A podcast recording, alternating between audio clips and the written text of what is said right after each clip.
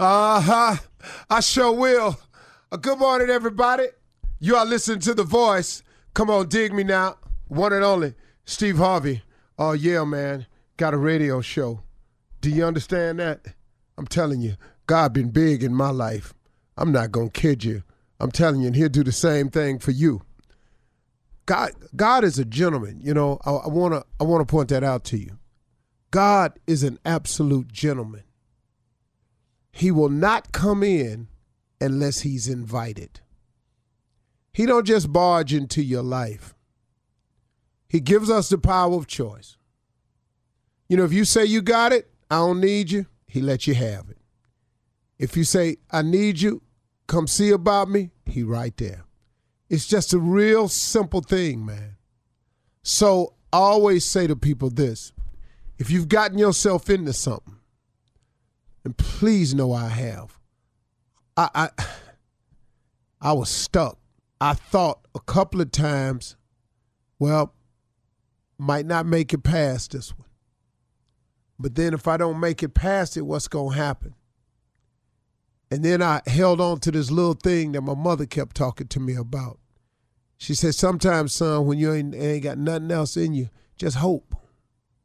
She said, just hope it'll be all right. You know, and what I've learned in my life is that hope is the beginning of faith. Hope is just, is there a possibility out there for me? I sure hope something happen. See, uh, hope hope is okay, man. Because like I say, for me, the way I've lived my life, hope was the beginning of faith. It was just the idea. It's just the thought that something could change for me that something could be a little bit different from it. That maybe, man, just maybe, for some reason, I could be saved. I could be rescued. Things could turn around. It could head in the other direction. Maybe I could quit messing up. Maybe somebody will forgive me. Maybe somebody will just say, all right, I don't know. But I can't count the times I've been in that position. But then once I hope a little bit, and then I remember also my mother because she was a Sunday school teacher. She taught me the most valuable lesson I've ever learned in my life. Nothing has been greater in my life than my faith. She taught me to pray. Mama used to say, when it get real dark for you, son, prayer changes things. She said, when you seem like you lost and you can't find your way, stop and pray. She said, because prayer changes things. You know, when you get a point in your life when you've done all you can do and you can't do no more and you just don't know what to do next. She says, Stop, son. Pray. And combine that prayer with that hope that you got. She said, because that hope is the beginning of faith. She said, if you pray just hoping, she said, if God come through for you, that'll give you confidence that he can do it again. And then after a while, you quit hoping. She's saying you start believing. She said, that's when you're on to something. If you can turn that hope into belief, that hope into faith, the ability to believe in something that you can't see. But the key, though, to faith is you're believing in something that you can't see. See, hoping a little bit different from me. Now, I'm pretty sure, like I say oftentimes, I tell a lot of people who can explain this thing a lot better than I can to you. But just from my side of it, being as real as I can be, be with you. See, hope helps, man. If you ain't strong enough to have faith, have hope. And then if you pray with some hope and God answers your prayer, then that hope gains a little confidence. And after a while, that confidence becomes faith. Now it ain't just hoping, but I'm believing. I'm believing in something that I cannot see. Faith has been the key to my entire existence, even when I didn't have any. It was faith as I look back on it that has gotten me here. And not just faith, but my faith. See, you will only get to where you're going in your life based on your faith. See, a lot of people get the word faith confused. Like, what's your faith? Uh, and then they start going down this whole list of all these different religions out here. But really, in essence, man, when I talk to people about faith, I'm talking to you about your, your belief?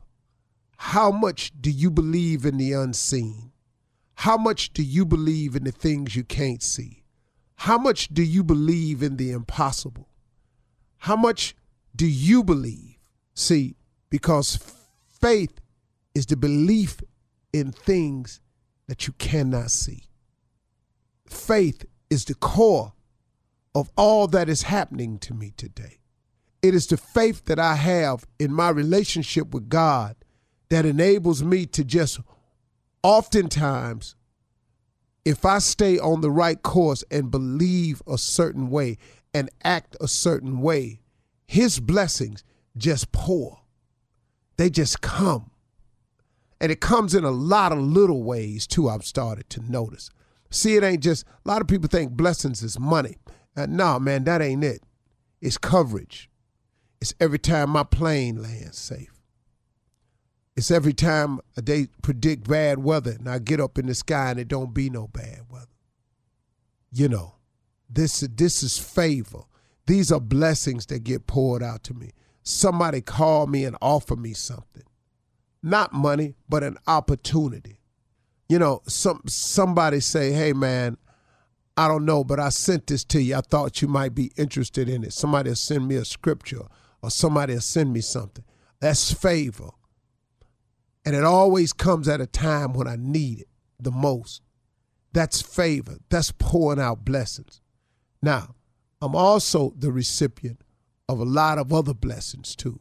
You know, I, I've been blessed with health. That's amazing blessing, man. I've been blessed with a spirit of not quitting. I've been blessed with the ability to shoulder huge amounts of responsibility. See, blessings come a lot of ways.